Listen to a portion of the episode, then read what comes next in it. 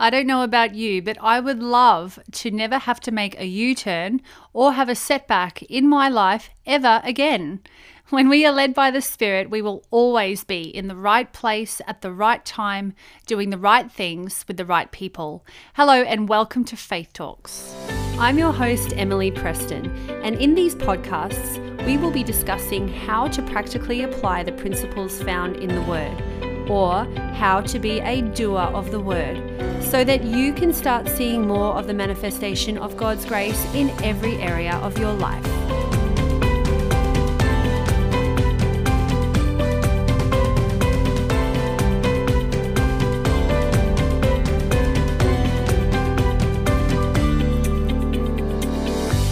Hello everybody and welcome back to Faith Talks, where we learn how to walk by faith through grace. Today is part four of my series, How to Hear God and Be Led by the Spirit. So I hope that you've had a chance to listen to the first three parts of this series and that you've been able to start putting what you've been learning into practice, and that you have been able to identify the times and the, the ways that the Holy Spirit has been speaking to you. And now that you're learning how to hear the voice of God and be led by the Spirit, that you're able to uh, recognize the times where God is speaking to you, and that that's been a benefit to you in your life. I know it would be.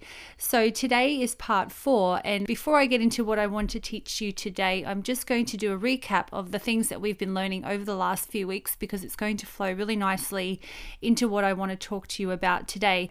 We talked about that God wants us to be led by the Spirit. We are created to hear from God and be led led by the Spirit, and God promises us that the Spirit of truth will guide us into all truth.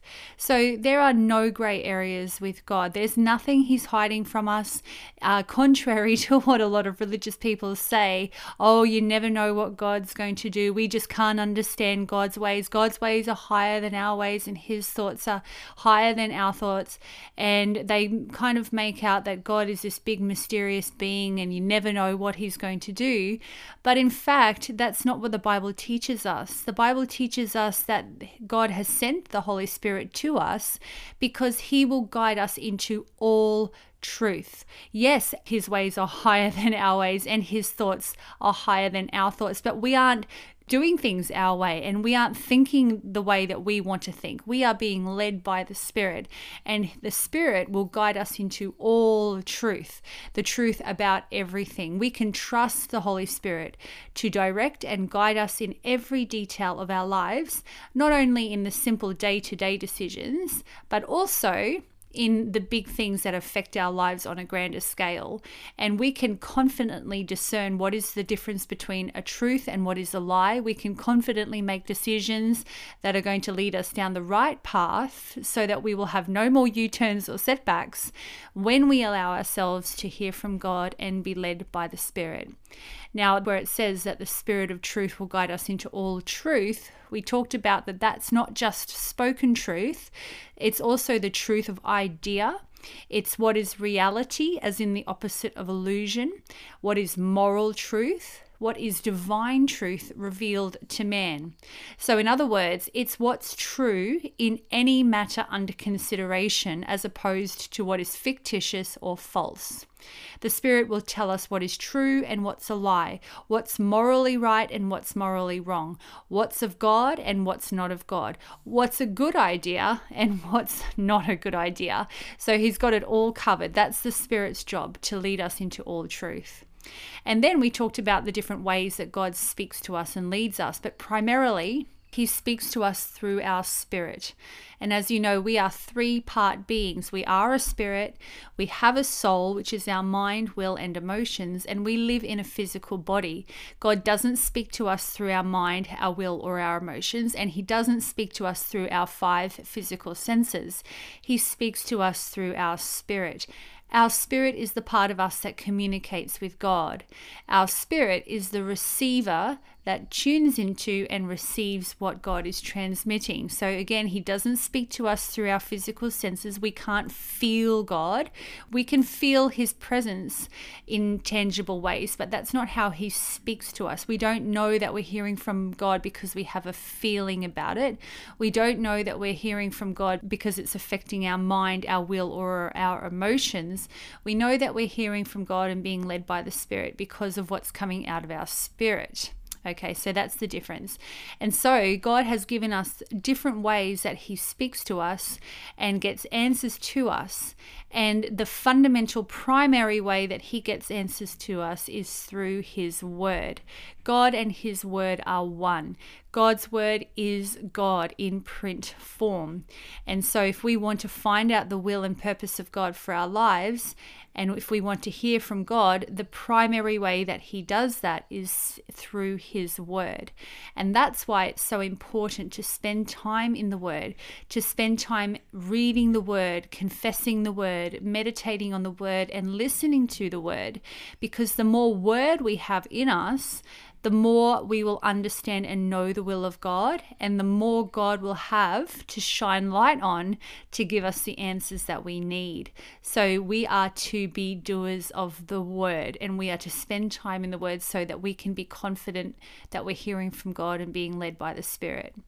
The second way that we are led by the Spirit and hear from God is through our inner witness. And we talked about how when God's Spirit speaks to our spirit, there is a knowing on the inside. There is a confirmation or assurance in our spirit. And that is called the inner witness. You know, you've probably had thoughts from time to time, oh, I knew I shouldn't have done that, or I knew that was going to happen. Because before that happened, you had a knowing, you had an assurance, you had a confirmation in your spirit that something was going to happen, or that you shouldn't be doing something. And that is called the inner witness. And it's also called having a peace. Having a peace about something. That's confirmed by Colossians three verse fifteen that says, let the peace of God rule in your heart. So our peace is also an indication of when we're hearing from God, or whether we should or shouldn't be doing something. That peace is a quietness or rest. It means when all the essential parts are joined together, it's a feeling of completeness. It's what God uses to assure a person that they are in his perfect will. Will. And that word rule, where it says, let the peace of God rule in your hearts, that means to act as an umpire. I'm sure we've all watched baseball games or other games where there's a referee or an umpire or someone who makes a final decision on what's in and what's out. And that's what the peace of God is designed to do for us. When there are conflicting forces or contending decisions, peace will be the umpire. Peace will get the final say on what stays and what goes. That's really cool. And that's why it's so important to never ignore a lack of peace. Never ignore a lack of peace. If something doesn't register with you, and if you don't have a peace about it, stop. It doesn't matter how good the deal is, how awesome the opportunity is, or even who the person is that's giving you the opportunity. Check your peace. Check your peace, and if you don't have a peace about it, wait. Ask the Lord, is this the right thing to do? Or just go a different way, because that peace is telling you, no, that's not in, that's out, that can't stay, that's got to go. Okay, so that's the other way that God speaks to us. And then the other way that God speaks to us and leads us is through the still small voice. And that is the voice of our spirit. It's also called our conscience. The Holy Spirit draws the wisdom we need out of our spirit, and it becomes evident to our natural mind, and it will come to us as a thought, an impression, or an idea in our conscience. And that is how we are led and directed by the Holy Spirit, through the still small voice, which is also called our conscience. So if our conscience is saying, don't go that way, don't do this, or oh, I shouldn't do that, you can be assured that that's the Holy Spirit directing you. And then, as well as the still small voice, sometimes that still small voice can seem louder and more authoritative, and that is the authoritative voice of the Spirit. And some people have even described this voice as being audible. Now, I don't know whether people have heard the audible voice of God. I haven't personally. Some people say that they have, and that's fine too.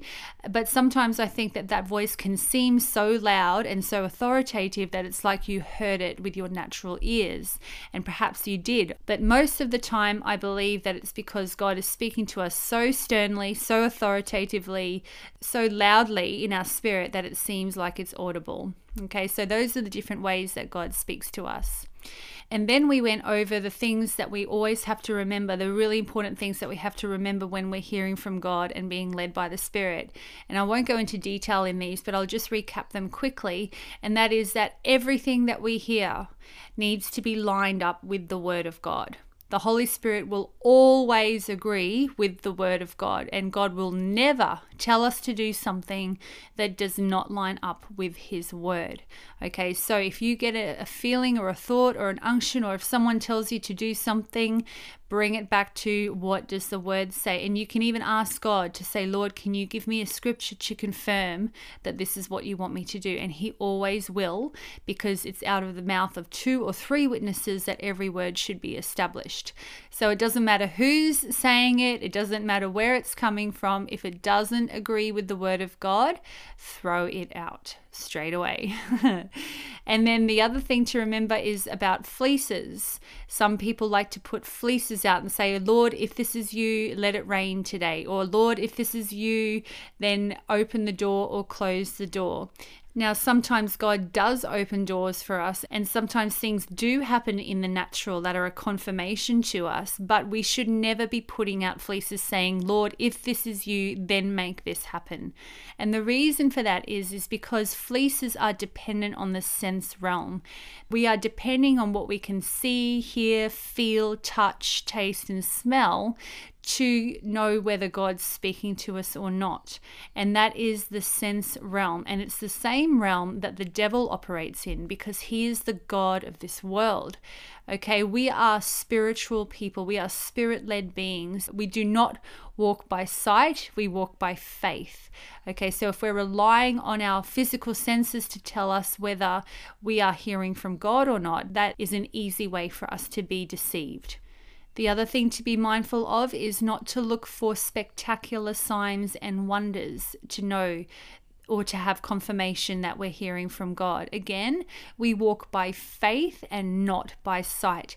Yes, sometimes God does do spectacular things. Sometimes He does perform signs and wonders to show us the way to go or to show us that He's speaking to us, but we should not be looking for those things. We walk by faith and not by sight. We have to be mindful not to get so busy looking for the spectacular that we miss the supernatural. Then we talked about words of wisdom, words of knowledge, and prophecies from other people. Again, God has given these gifts to the body of Christ for the edification of the saints, but we shouldn't be relying on these things to know that we're hearing from God. We shouldn't be going to the next meeting held by some famous preacher hoping that they'll pick us out of the crowd and give us a word of knowledge. That does happen, and that's awesome, and God uses that. That is a gift to the body of Christ. However, we should not be relying on those things, and we should not be seeking them out. These words will always confirm something that God's already been speaking to us about. They will only ever confirm something that we are already sensing on the inside of our spirit. We cannot base or guide our lives on words of knowledge, words of wisdom, or prophecies. We have to build our lives on the Word first, and those things are added extras. They're bonuses to what we're already hearing from God. And lastly, we are not to seek audible voices. It is very rare that God will speak to us in an audible voice. It is impossible, but God does not promise us in the Word that we will hear His audible voice. If He did, then we could all seek audible voices, but He doesn't. God speaks to us through the still small voice in our spirit. He speaks to us through the inner witness, and He speaks to us through His Word. Okay, so that's a little recap of what we've been talking about over the last few weeks. So if you haven't listened to the first three episodes of this series, then I encourage you to do so, because there's a lot of valuable information in those episodes about how we can hear from God and be led by the Spirit. So what I want to talk about today is, what if I miss it? You know, I've had people contact me and say, oh, I know I've missed God. I know He was telling me to do something and I didn't do it. What do I do now? What do we do when we miss God? And honestly, guys, we've all missed it. I promise you, I've missed it. Every single person who's in ministry, who, you know, have big ministries, they've missed it. People who are just day-to-day people or business people, they miss it. We all miss it. But what do we do when we know that we've missed it? Well, first of all, God will never condemn us. God will never go, oh, you stupid person, you've missed it. Why didn't you listen to me? What am I going to do with you? He will never condemn us if we miss it. Guilt and shame and condemnation are not from God. They are from the devil. God never condemns us. He never causes us to feel shame or condemnation. But what happens is, is that the devil will use opportunities where we've failed, where we've missed it, to try and get us to accept guilt and condemnation. So he'll say, ah, you missed it. You failed. It's too late for you now. God can never use you. You're never going to see breakthrough in this situation. You've missed it. Shame on you, shame on you. Guilt, shame, condemnation. And he'll just harass you with those thoughts that you've missed it. Now, so what do we do? If you know and you recognize that you've missed following God's voice, then repent. Just say, Lord, I repent. I know I've missed you. I thank you that you've forgiven me. I thank you that you can get me back on track. And see, this will prevent the enemy from condemning you over it. You'll shut him up because he won't be able to put that guilt and condemnation on you. Just say, Lord, I repent. I've missed it. Thank you that you've forgiven me and that you can get me back on the road that you want me to be on. And Hebrews four verse fifteen says that we have a great high priest, Jesus, who is able to sympathize with our weaknesses. He's able to sympathize with our weaknesses. He knows where our weaknesses are and he sympathizes with those weaknesses. And it says that we can still come boldly to the throne of grace, even when we miss it, and find mercy and grace to help us in our time of need. So God's even made provision for that. He knew all of the things that would be opposing us. He knew the weaknesses of our flesh, and he still has grace and mercy available to us when we come boldly to the throne of grace. So it's not crawling up to God and saying, oh God, I'm not worthy. I'm not worthy to receive your grace and mercy. No, because we are made righteous, we can still come boldly. We can walk up to the throne of God and say, Lord, thank you that I have your mercy and grace. grace to help me with this, even though I've missed it. And you know, God is pretty smart. He knows how to get us back on track, and he knows how to turn plan A back into plan A. You know, people miss it all the time. They miss the plan of God. They miss the perfect will of God for their lives. But it doesn't stop God from getting done what he needs done. If you think about King David, he was not God's plan A for the king of Israel. In fact, his plan wasn't for Israel to have a king at all, but they were insisting that they wanted a king. So he finally gave them one, and he had Samuel anoint Saul as king. Saul was God's first choice to be king, but Saul messed up and lost his anointing, which led to David taking his place. And then what happened? David messed up because he had an affair with Bathsheba, which definitely wasn't God's perfect plan. But as a result of that union, Solomon was born, who was the wisest and richest man who ever lived. So there's a perfect example of God's plan being messed up, but him turning plan A back into plan A once more. In Joel two verse twenty-five, God promises us that he will restore, and that word restore means to repay, to give you back and make up for the years that the locusts have eaten. Just because we mess up and miss it from time to time doesn't mean that the story is over. Romans eight verse twenty-eight tells us that God works all things together for the good of those who love him and are called according to his purpose. So if we can get back on track and rely totally on hearing from God and being directed by the Spirit, he can work everything together so that we come out on top every time. That's awesome, hey? And just because we are following God's direction does not mean that we won't bump up against opposition. Actually, I want to spend a bit of time talking about this. Many people think that when they're walking in God's plan for their lives, that it will be smooth and trouble-free. That couldn't be further from the truth. I believe that many people get the answer they need from God. They get the direction they need. They get the wisdom they need. They get the job they need. They get the relationship they're believing for. They get the breakthrough that they're looking for. And then what happens? They forget to continue relying on God. They forget to continue trusting God and continue applying the word over their lives. And that's when things start to fall apart.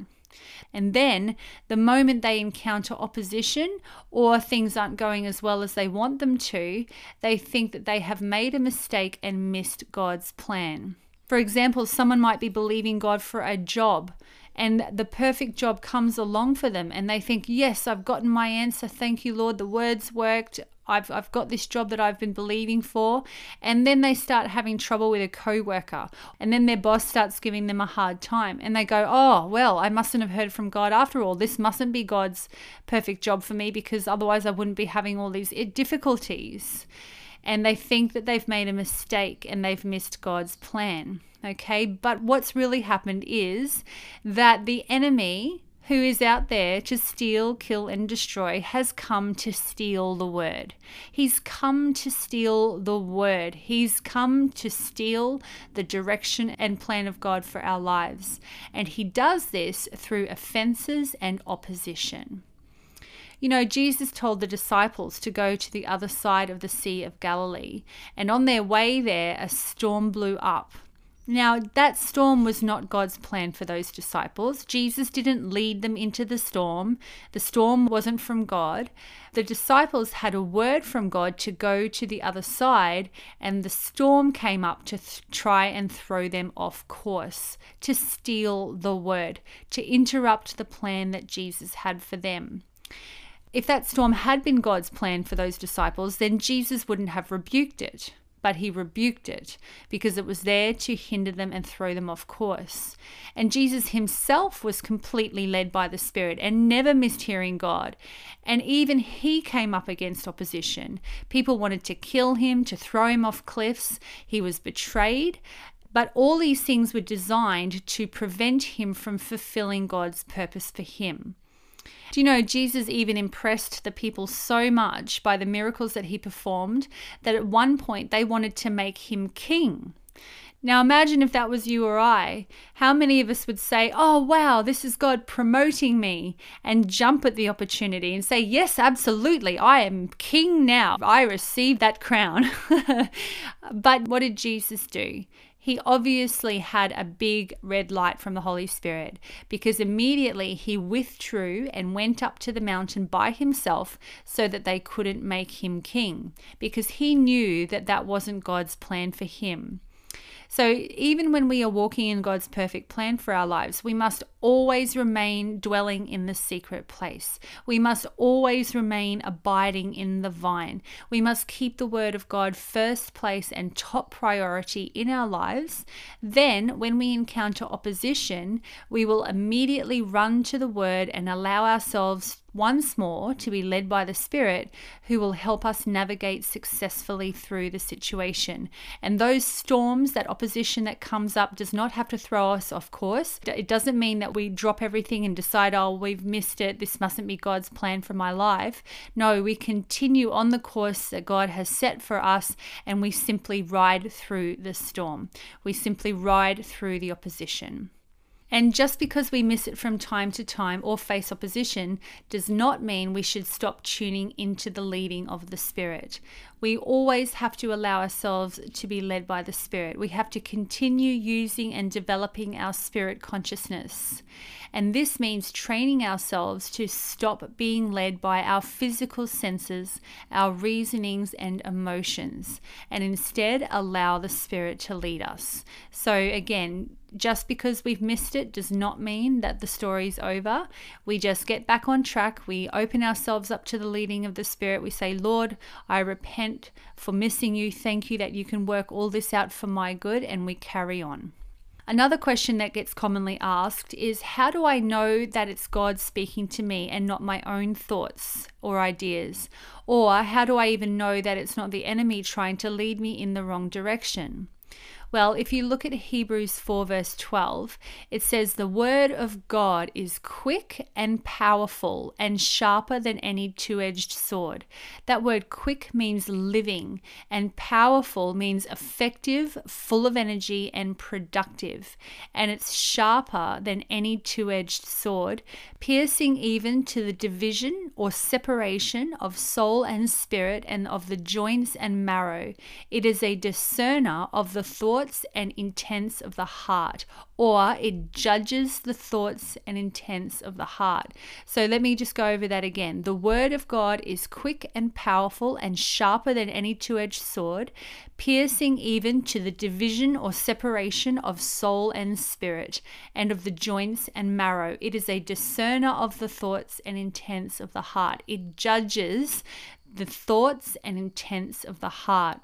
So what this means is that the word will divide and judge what's coming out of our soul, what's coming out of our mind, will, and emotions, which can be wrongly influenced, and what's truly coming from the Spirit. The Word will be the judge. It will divide the difference between the two. It will show you what's coming from your mind, will, and emotions, and what's truly coming from your spirit. The Word is what will do that. If what you're hearing and sensing is in line with the Word and it's accompanied by peace, you can be assured that it's from God, because our born-again spirits are exactly like God, and therefore they speak like God. So if you're wondering whether what you're thinking or sensing is from God, or if it's just yourself, or if it's the enemy, line it up with the Word of God, and the Word of God will show you the difference between the two. In Galatians five verse sixteen, it says, "Walk in," or be led by, guided by, governed by, and directed by the Holy Spirit, and you will not fulfill the lusts, which are the desires, the longings, and the cravings of the flesh. For the flesh lusts against the Spirit, and the Spirit against the flesh, and these are contrary to one another, so that you do not do the things that you wish. But if you are led by the Spirit, you are not under law. So what does this mean? When we are led by, guided by, governed by, and directed by the Holy Spirit, we will not fulfill or follow after the desires, the longings, and the cravings of the flesh. Okay, so that's quite simple. If we are le- allow ourselves to be led by the Spirit in all of the different ways that we've already talked about, then we will not fulfill the lusts of the flesh. Okay, so that's pretty straightforward. Remember, we can ask God for confirmation if we're not sure. We can ask Him, "Lord, is this from you? Is this what you want for me?" And He will always confirm what He's saying to us through the Word. He may even use someone else to confirm it, or our peace, but He will always confirm His Word to us, because He wants us to go the right way. And this has happened to me. I've asked the Lord for a confirmation for something that I've been feeling that He's been telling me, and the next very next podcast or message or sermon that I listen to will be exactly on what I have been hearing from God about, and that will be the confirmation. Okay, so don't allow yourself to feel rushed or pressured into acting. Remember that the fruit of the Spirit is peace and patience, not panic or impulsiveness. There is nothing wrong with pausing and waiting, and just waiting until you feel complete peace about something before you act on that. There is absolutely no need to feel rushed or pressured. It's the devil, remember, that goes, "Quick, hurry, panic, fear." It's the devil behind that feeling of being rushed and panicked. But God says to wait, be still before the Lord, and wait patiently for Him. When we allow ourselves to be led by the Spirit, we will know the difference between what the Spirit wants for us and what our flesh wants. And the Word will be what divides between the two. Okay, so I have run out of time. I hope what we've talked about today has given you some revelation and insight into hearing from God and being led by the Spirit.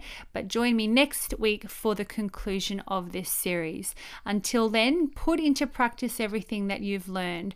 Put into practice hearing from God and being led by the Spirit, and watch how your life is transformed. God bless you, and I'll catch you next week. Thank you so much for being part of today's episode of Faith Talks. If you have any questions related to today's or any of my previous episodes, if you have a testimony you would like to share, or for a free copy of Confessions for Life, please email me at questions at faith talks dot com dot a u. For episode announcements and regular encouragement, you can now find Faith Talks with Emily Preston on Facebook and Instagram. Finally, if you know anyone who would benefit from today's or any of my previous teachings, please share this podcast with them and help them receive revelation of the truth that will make them free. Until next time, know that I am praying for you, and don't forget to be a doer of the word and not a hearer only, and you will be blessed in everything that you do. God bless you.